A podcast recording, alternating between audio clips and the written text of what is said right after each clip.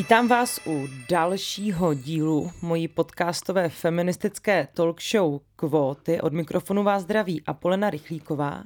Na začátek bych eh, všem posluchačům, posluchačkám, prostě posluchačstvu chtěla poděkovat eh, za podporu a za přízeň, kterou nám projevujete. Moc si toho vážíme. Ehm, ta vaše podpora je důležitá právě i proto, aby mohly vznikat eh, nejen náš nezávislý obsah na webu, ale právě také naše podcasty, kterých máme celou řadu a je radost je pro vás připravovat. Já se hlásím po čase a taky děkuji studiu Mr. Wombat, které již tradičně nám pomáhá s technickým zázemím a v jehož spolupráci všechny naše podcasty vznikají. Mojí hostkou je dnes Daniela Tinková z Ústavu českých dějin Filozofické fakulty Univerzity Karlovy, historička se specializací na kulturní, sociální a intelektuální dějiny 17. až 19. století a jedna z největších odbornic na osvícenství českých zemí a francouzskou revoluci, dějiny vědy a medicíny. Danielo, moc vítám. Dobrý den, děkuji za pozvání.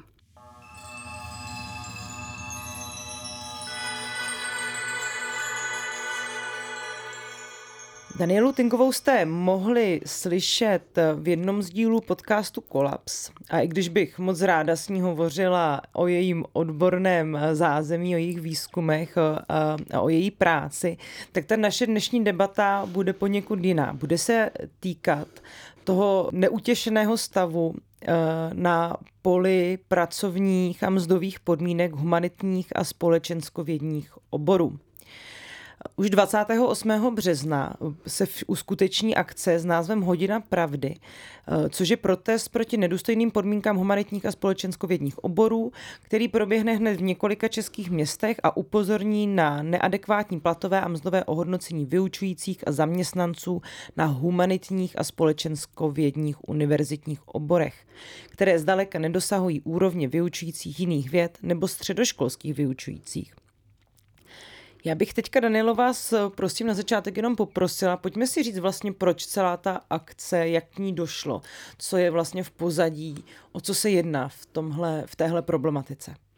Tak já myslím, že poslední týdny se o tom i ve veřejném prostoru diskutuje docela uh, hodně, takže asi nemusím opakovat všechno, co už tady zaznělo. Ta situace vlastně se kumulovala posledních 20, já bych řekla skoro 30 let, kdy ten handicap uh, společenských věd se neustále tak prohluboval a, a zhoršoval. Ty platové podmínky byly nerovné vlastně už od 90. let v souvislosti s tím, uh, jak jakým způsobem bylo mm, financování humanitních oborů a humanitních fakult na eh, českých univerzitách nastaveno.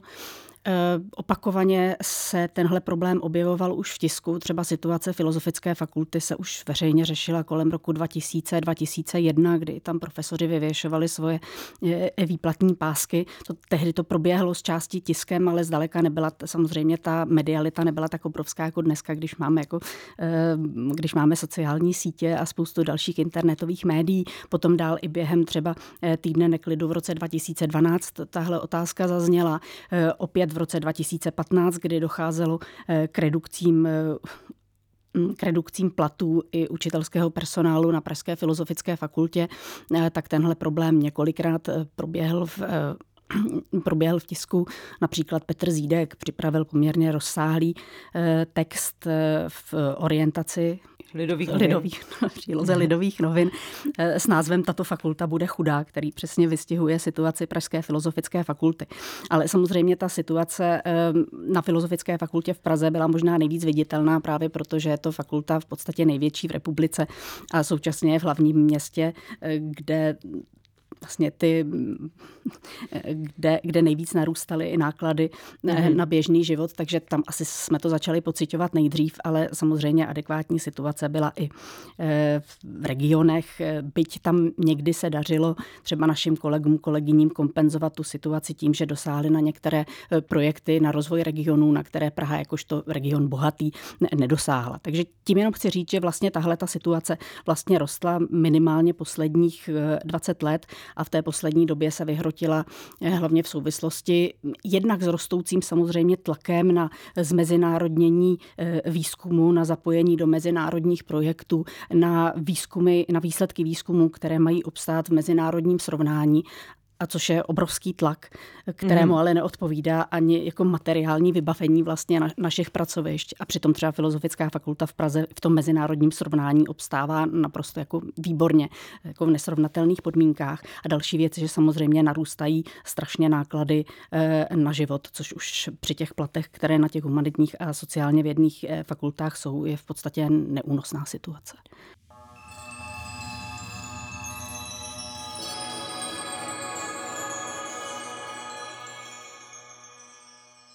Pojďme si tedy říct, jaké ty platy jsou a taky kdo je vlastně v tom prostředí nejvíc zranitelný. Když se podíváme do materiálu, které právě Hodina pravdy zveřejnila před eh, tou akcí svojí, do které se mimochodem eh, zapojila třeba eh, univerzita v Olomouci, v Pardubicích, Hradci Králové, Ústí nad Labem nebo v Českých Budějovicích, takže se opravdu nejedná jenom o nějaký pragocentrický protest.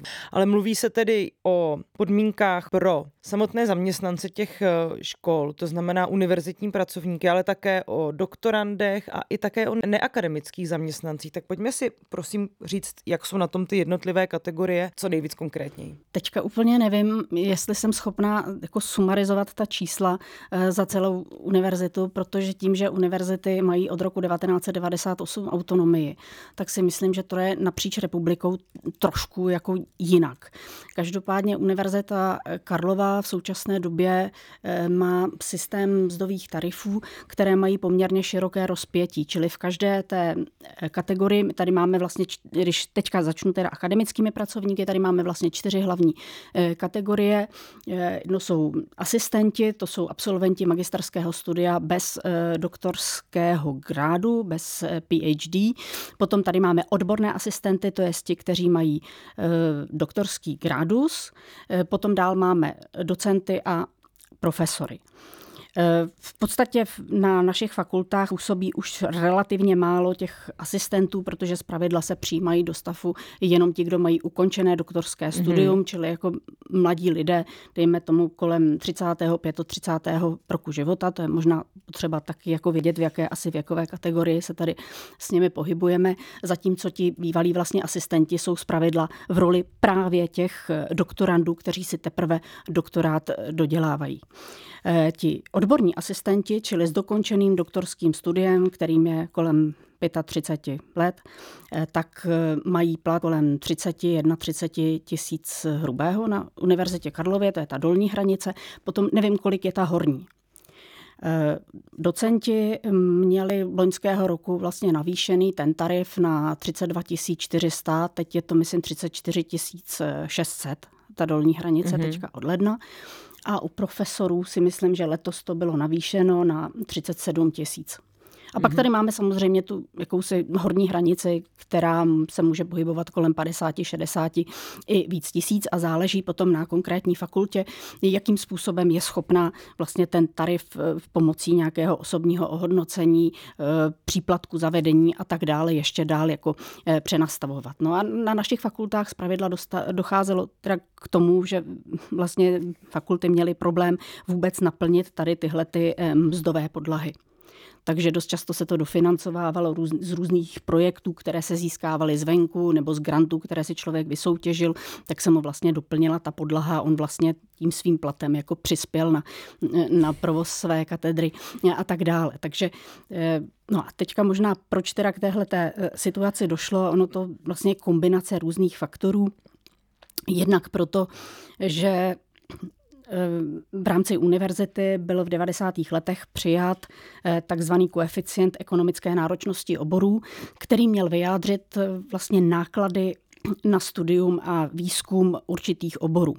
Tam samozřejmě, že mnohem jako finančně náročnější se ukázaly ty obory lékařské, přírodovědné, které jsou náročnější na technické vybavení, kdežto u těch humanitních se jako poukazovalo na to ty potřebu, tak jako papíra tušku, jak se dneska dost často mm-hmm. říká. Eh, problém ale byl v tom, že vlastně tyhle ty peníze, které přišly na ty fakulty, tak se potom rozpočítávaly v podstatě i do mest. To, co tam vlastně přišlo, tak se potom odrazilo i do toho mzdového hodnocení, mm-hmm. což vlastně vytvořilo jako zvláštní, zvláštní asymetrii, že lidé, kteří procházejí vlastně standardizovaným kurikulem, to PhD je nějakým způsobem definováno napříč celou univerzitou, habilitační řízení pro docenty eh, je taky vlastně stanoveno stejně pro všechny obory univerzity. Eh, všichni budoucí docenti musí procházet, nebo jejich eh, práce, ta kvalifikace přes vědeckou radu celé univerzity, to je u jmenovacího řízení, čili lidé stejné kvalifikace, procházející jako stejným přechodovým rituálem, eh, vlastně můžou mít rozptyl napříč jednou univerzitou, čili napříč jedním zaměstnavatelem. Ten rozptyl může být 20, 30, 40 tisíc, čili řádově jako násobné rozdíly, což je mm-hmm. jedna z těch věcí, která teda eh, jako nám jako principiálně vadí.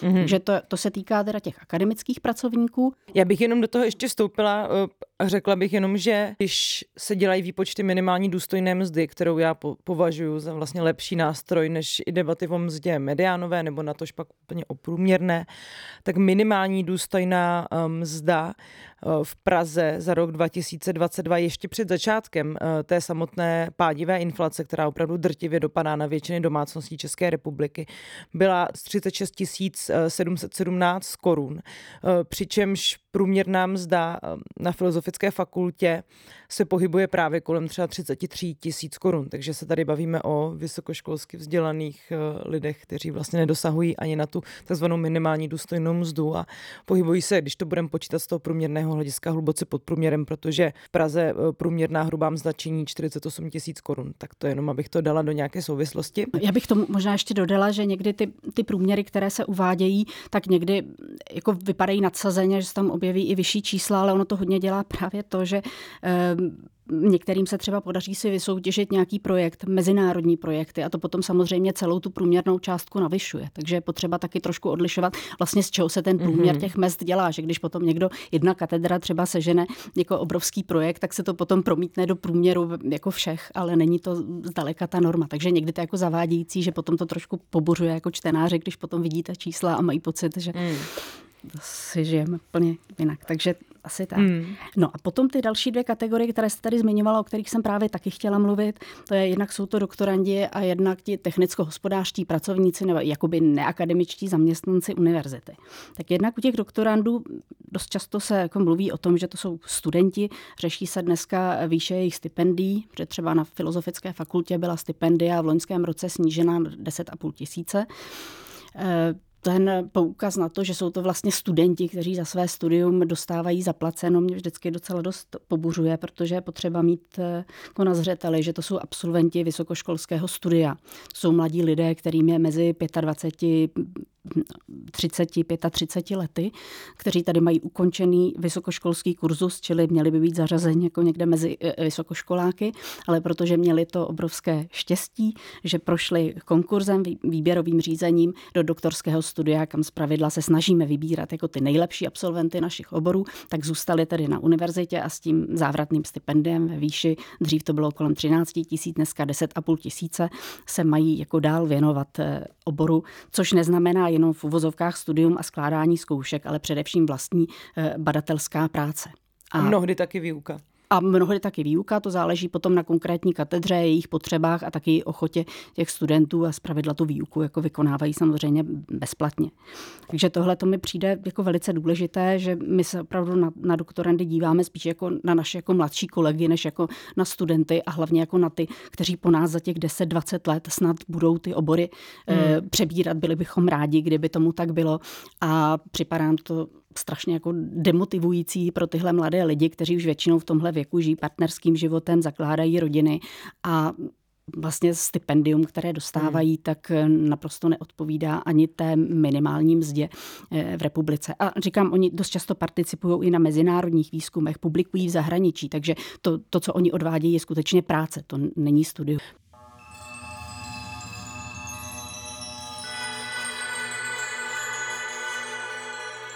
Jste tady právě eh, zmínila ty mezinárodní projekty. Samozřejmě vysokoškolští pedagogové a pedagožky nejsou jenom učitelé, ačkoliv vlastně ta akce třeba Hodina pravdy se hodně odkazuje k tomu, že jsme také učitelé, což je pochopitelné ve chvíli, kdy jsou vlastně ty platy a mzdy nižší než třeba uh, platy pracovníků na gymnázích nebo na středních školách.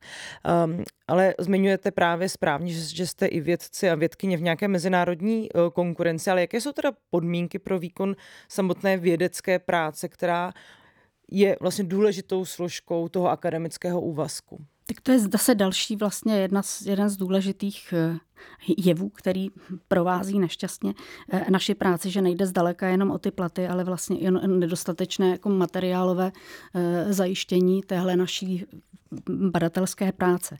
Já teďka zase nemůžu úplně srovnávat eh, fakulty napříč, protože zase každá fakulta v republice si s tímhle problémem poradila nějak jinak, ale jako Pražská filozofická fakulta bojuje vlastně dlouhodobě s nedostatkem už prostoru. Tam v podstatě se učí v bývalých kabinetech, stále probíhá výuka, málo kdo z nás má k dispozici vlastní židly na tož vlastní stůl, tak už tímhle to začíná a problémy i s tím, že zajišťování standardního vybavení, jako jsou tiskárny, papíry, plně jako elementární vybavení pracoviště se z pravidla z velké části dotuje z nějakých projektů nebo i, i z našich grantů, což je potřeba taky jako mít trošku na, eh, na zřeteli a nemluvím ani o nákupu třeba zahraniční literatury, kterou potřebujeme eh, pro výuku, kterou, potřebu, kterou potřebujeme pro svůj výzkum a které si taky pořizujeme buď z grantů nebo eh, z vlastního.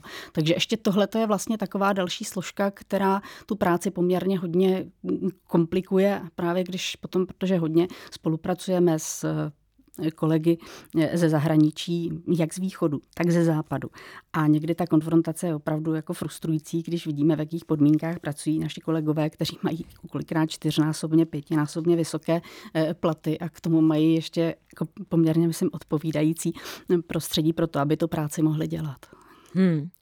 Já si vlastně u toho, co tady eh, říkáte, i přemýšlím nad tím, do jaké míry může to samotné vědomí třeba pro ty doktorandy, doktorantky, kteří vidí, jaká je možná jejich budoucnost v České akademii, vést třeba k nějakému odlivu mozku. Máte třeba obavu, že tohle bude hrozit? Je prostě pro některé ty lidi, kteří v té akademii pracují, už jako výhodnější jít dělat něco jiného nebo odcházet do zahraničí, protože prostě se necítí být důstojně ohodnocení za svou práci. Může to hrozit třeba u té nastávající generace? Já si myslím, že určitě.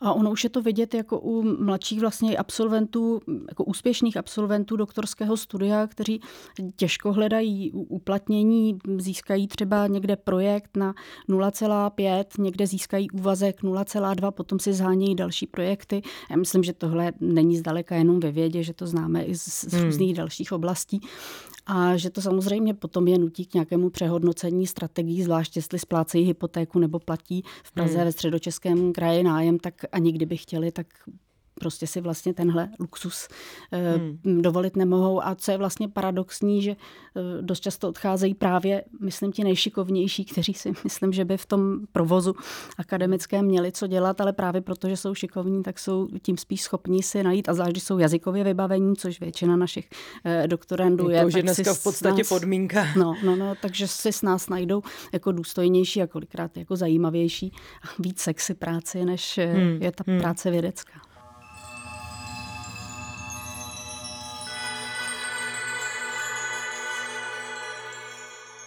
No a taky si říkám, jaký to může mít vliv i na kvalitu třeba těch výzkumů, no na kvalitu těch eh, projektů. No se samozřejmě o českém školství vždycky hovoří, jako že za málo peněz hodně muziky, což je přesně ta podstata podle mě toho problému, že se vlastně spolíhá na to, že ti lidi zůstanou eh, v té práci za každou cenu. A ale musí se uvažovat i o nějaké přepracovanosti, o kumulaci funkcí, o nějaké um, kumulaci přesně úvazků, půl úvazků, projektů. Jaké to může mít třeba teoreticky dopady na kvalitu těch vědeckých výzkumů, když se člověk musí věnovat hnedka několika věcem za ráz? Tak vy už jste vlastně odpověděla. Oni to nejsou jenom teoretické, ale i praktické dopady, že samozřejmě, když si potom člověk musí hledat eh, další zaměstnání, má další jeden úvazek, další jeden a půl, nebo eh, k tomu dělá třeba kolikrát úplně jinou příležitostnou práci, tak se samozřejmě musí vybrat, jestli obětuje třeba rodinu, nebo jestli obětuje práci vědeckou, nebo tu práci pedagogickou. Když potom pendluje mezi několika hmm. pedagogickými institucemi třeba, tak se nemůže věnovat té práci odborné. nebo zase, když si nabere víc jako grantů, tak zase nemá čas se věnovat těm studentům. To prostě ta život má jenom nějakou kapacitu a týden je taky nějak jako kapacitně omezený. Takže nelze jim to úplně jako vyčítat, prostě není to v lidských silách úplně zvládat. Hmm. Častým takovým tématem eh, v otázce týkající se právě společenskovědních a humanitních fakult, které se mi tak trochu zdá přetrvává ani vlastně nevím, odkud to přišlo, to možná budete vědět vy. Taková ta představa, že jsou to právě jenom ty technické obory, které jsou v té společnosti potřeba a že právě ty humanitní nebo společenskovědní absolventi jsou té společnosti k ničemu. A to ačkoliv data ukazují, že uplatnění těchto jako lidí, kteří absolvovali tyto fakulty, je velké. Tak když už teda přistoupím na ten kapitalizovaný argument, který je jako protivnej, eh, tak to je jedna věc. Ale proč je vlastně důležité i bez toho podporovat humanitní a společenskovědné obory? Co vlastně nám přináší jako společnosti? Tak já bych to ještě vzala trošku ze široka, protože vlastně v té vaší no. otázce padlo těch dotazů víc. Já bych začala vlastně už někdy minimálně josefínskou dobou, protože já tyhle ty argumenty, proč k čemu jsou vlastně tyhle ty všechny spekulativní obory v zemi, která je vlastně chudá a to vlastně se s tou Habsburskou monarchií s náma potom potáhne vlastně těch dalších 200 let, že nemáme na takovýhle zbytečný eh, obory, které jsou jenom pro fajnšmekry a který společnosti nic nepřinášejí, tak tohle si myslím, že se tady opakuje jako už minimálně od té osvícenské doby. Takový ten utilitární pohled na to, že vysoká škola by měla připravovat cíleně na zaměstnání, na zaměstnání, které se uplatní eh, ve společnosti a které je společnosti prospěšné a všechno ostatní, ať si lidi jako dělají za svoje, tak to si myslím, že jako 200 let starý argument, který se možná potom v některých obdobích jako novodobých dějin jako víc akcentoval, někde zase se ustupoval do pozadí, takže si nemyslím, že je to úplně eh, jako nová věc, ale samozřejmě, že to hodně doprovází hm, ty společnosti, které pořád bojují s nějakým latentním nedostatkem, nebo kde i ten nedostatek je součástí té jako veřejné diskuse, takže se vždycky objeví nějaká otázka, proč platit tyhle ty zbytečné obory.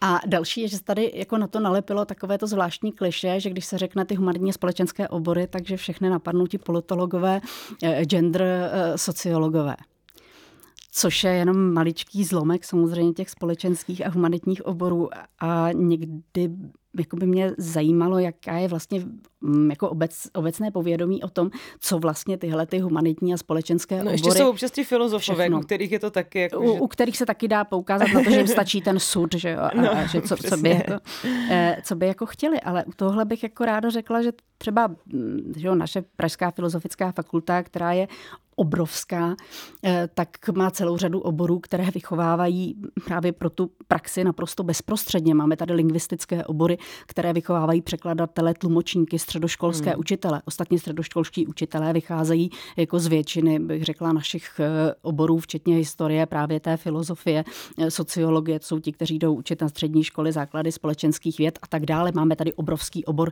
psychologie, o který je veliký zájem. Ta poptávka společenská spíše roste, než než, eh, by, eh, než by klesala.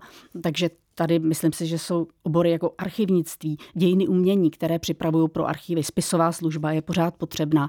Eh, památkáři, památková péče je zvlášť jako v zemi s takovým historickým dědictvím pořád nezbytná. Takže já si myslím, že u většiny oborů se dá právě poukázat na naprostou bezprostřední, na ten bezprostřední dopad. Dejme tomu hmm. větnamistika, ukrajinistika, o které se donedávna skoro nevědělo, že, že se studuje. Že jo? Takže hmm. to jsou sice, a to dělá jakoby tu fakultu jako vlastně exkluzivní a trochu křehkou, protože tam je celá řada takových jakoby menších oborů, které v úvozovkách se právě prodraží, protože mají jakoby relativně eh, dost učitelů na to, že berou relativně málo studentů, ale to jsou přesně ty obory, u kterých ani hmm. jako nemá smysl eh, nabírat velké množství lidí, na druhou stranu jsou nezbytné. Hmm. Takže to je jakoby jedna rovina je tady to, že opravdu připravujeme uh, absolventy pro normálně běžný praktický život, kde to uplatnění nacházejí zcela bezprostředně.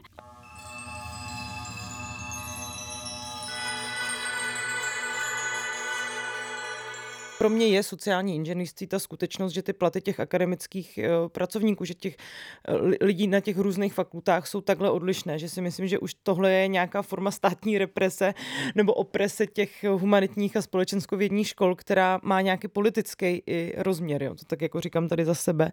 A přijde mi, že nějak nasedá na to, jakým způsobem jsme jako zvyklí uvažovat o těch takzvaně měkkých oborech. No.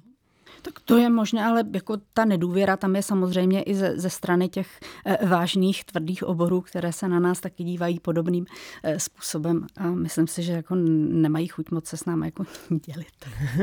to nevím, jestli tam dávat tohle. Ale potom je samozřejmě, to jsou právě to, na co jste teďka narazila, je to kultivování těch měkkých dovedností. To, že to většina studentů na třeba naší fakultě, třeba na fakultě humanitních studií se učí kriticky pracovat s materiálem, kterým přichází pod ruku, kriticky pracovat s textem textem, eh, naučit se mm, nějakou elementární eh, analýzu diskurzu, proměny, eh, promluvy. To jsou jako dovednosti, které by měl v podstatě mít jako každý, kdo nějakým způsobem vstupuje do veřejného prostoru, třeba jako žurnalista, komentátor, ale i jako občan, který se potřebuje vyznat v obrovské množství informací, které se na něj valí. Takže to je jako další rovina je opravdu kultivace těchto těch dovedností měkkých a taky vlastně i ty nejen dovednosti, ale spíš takové komplexní znalosti o společnosti jako, což je jako jeden z účelů antropologie, sociologie, že přece jenom snaží se dávat nějaký takový obecný, ucelený náhled eh, na to, jak se vyvíjí, jak funguje eh, lidská společnost. A ty nemusí mít jako bezprostřední dopad eh, hmm, na, na to, jak se profesně bude potom člověk dál jako uplatňovat. Na druhou stranu vlastně těch, zase těch lidí, kteří to uplatnění našli, si myslím, že je poměrně hodně a ne, jako, jako neodcházejí daleko od těch oborů. Jako pokud se uplatní eh, v médiích, na středních školách, tak pořád vlastně tam zúročují to, co jim ta vysoká škola dala. Takže to je taková jako, eh, jako uplatnění v takovém širším, eh, hmm. širším slova smyslu.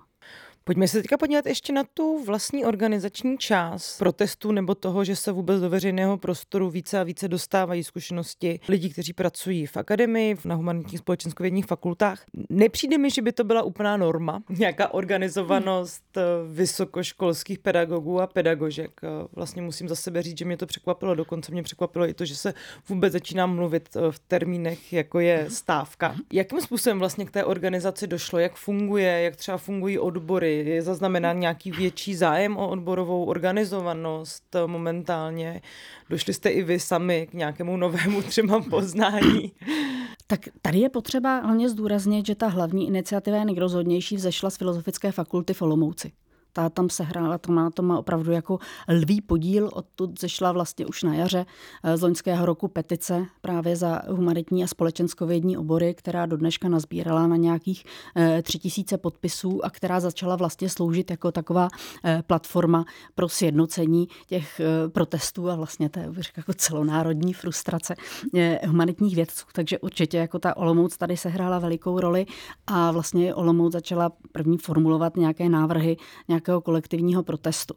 Potom asi druhá byla zjevně naše teda Pražská filozofická fakulta, kde ta odborová organizace se začala, řekla bych, trochu jako radikalizovat v posledních dvou, třech letech. O té stávce jsme tam poprvé, co si pamatuju, mluvili e, v červnu předloňského roku, kdy už jako část odborů by byla jako pro, to bylo po zkušenosti teda e, těch covidových eh, lockdownů, kdy mm-hmm. přestože to asi většina společnosti nevěděla, všichni si mysleli, že někde spíme, eh, tak my jsme zajišťovali vlastně výuku na dálku. Eh, užívali jsme vlastně jako domácí energie.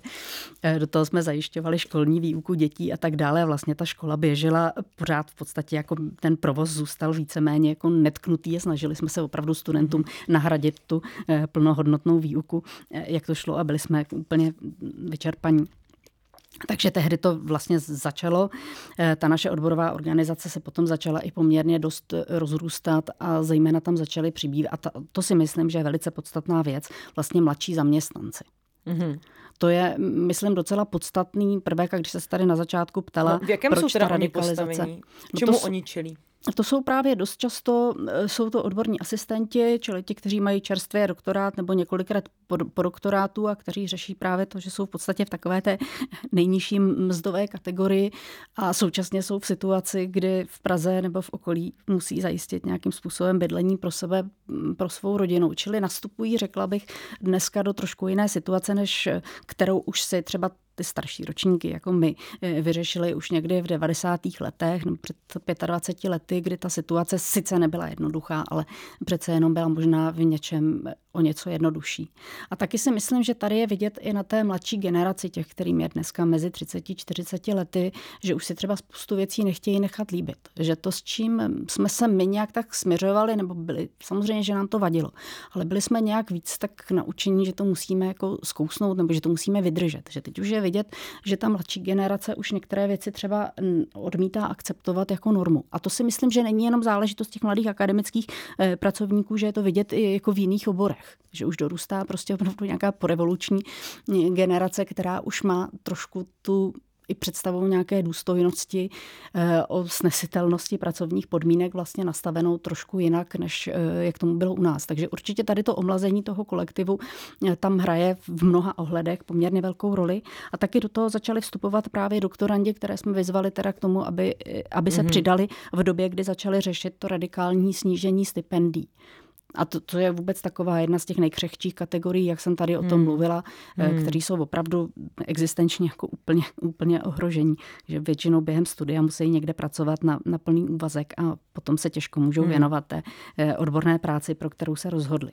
A takže určitě tohle to tam hraje roli. A vzhledem k tomu, že třeba naše odborová organizace teď čítá eh, přes to určitě zaměstnanců, nevím teďka kolik, protože ono to poměrně dost roste, tak patří k, vlastně bych řekla k největším eh, fakultním organizacím v republice. Hmm. A jsou tam teda hodně zastoupení, pardon, že ještě do toho skáču, protože ještě jsme vynechali vlastně jedno téma, no, na které jste narazila. Já jsem se na něj asi chtěla zeptat. Že jsou tam právě zastoupeni, abychom ne, nezapomínali technicko, ne, techni... takzvaní technicko-hospodářští pracovníci, čili jako my neakademičtí zaměstnanci. zaměstnanci. A o kom se třeba konkrétně bavíme, protože to jsou mnohdy to jsou, také absolventi vysokých škol. To jsou dost často absolventi vysokých škol, jsou to třeba knihovníci specializovaných knihoven, eh, protože naše fakulty dost často vyžadují v knihovnách mít někoho, kdo zná třeba určitý jazyk, pohybuje se v nějakém prostředí, nemůže to dělat úplně jakákoliv jako eh, námezní síla, musí se trošku jako vyznat i, i v tom oboru, hmm. aby mohl být knihovníkem té specializované knihovny, takže určitě jsou to knihovníci, jsou to zaměstnanci našeho edičního, edičního oddělení, kteří připravují jako odborné tisky, eh, publikace filozofické fakulty. Eh, dál jsou to zaměstnanci všech oddělení děkanátu, jako je zahraniční oddělení, osobní oddělení. Eh, to jsou jako lidé, kteří jsou naprosto nepostradatelní pro chod té instituce a přitom jsou eh, jako hluboce podhodnocení. A navíc na rozdíl od nás si většinou ani nemůžou namlouvat, že dělají nějakou práci snů, po které celý život hmm. toužili, protože podobnou práci můžou v nějaké soukromé firmě eh, dělat za trojnásobný plat. A zároveň mají taky velmi často pevně danou pracovní dobu Navíc. s fixní docházkou. Takže to znamená, že i pro ně je těžké sehnat si třeba další práci, kterou můžou vykonávat z domova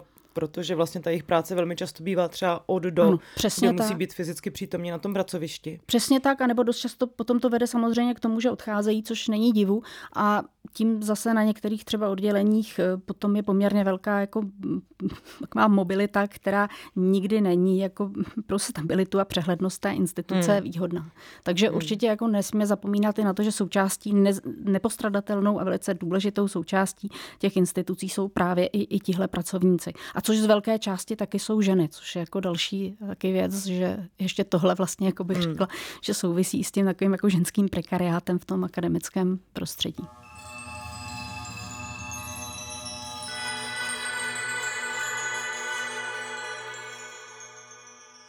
Mě by ještě zajímala i nějaká kooperace s dalšími institucemi. Všimla jsem si, že vlastně snahy o vyřešení té neutěšené situace podpořila třeba Akademie věd.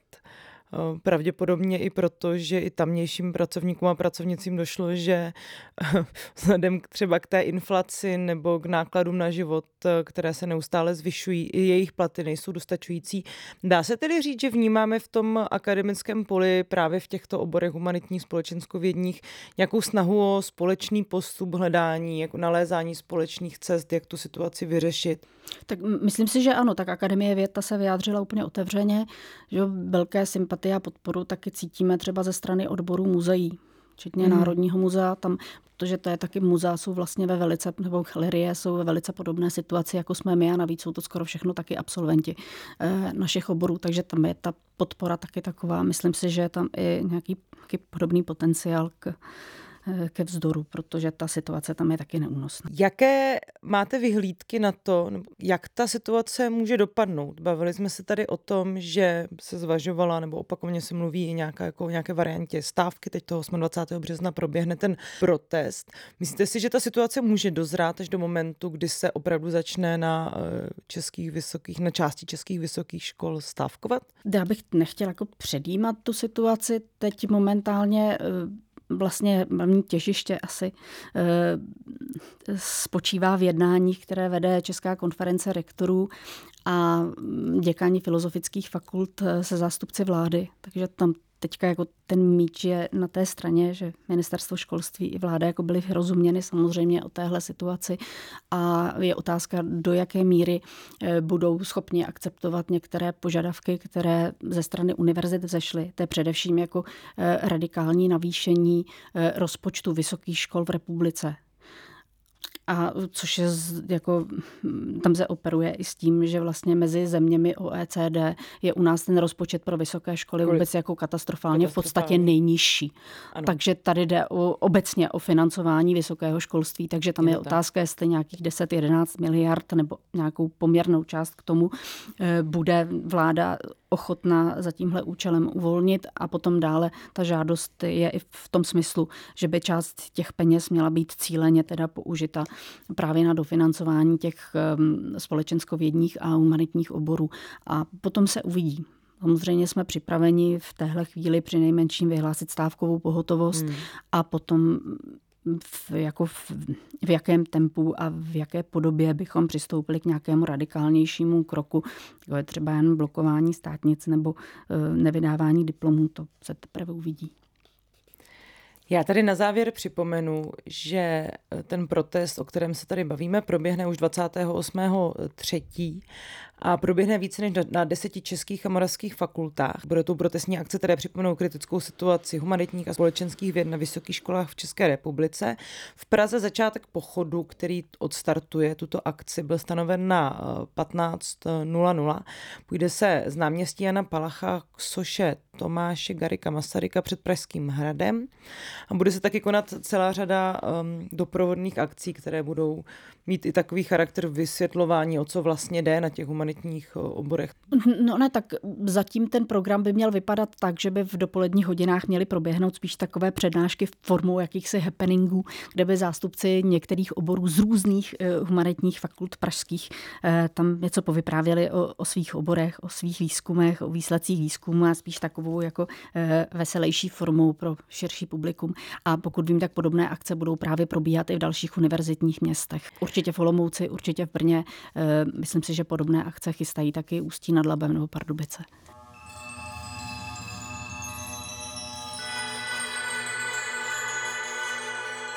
Danielo, já vám moc krát děkuji, že jste si udělala čas a přišla do kvot.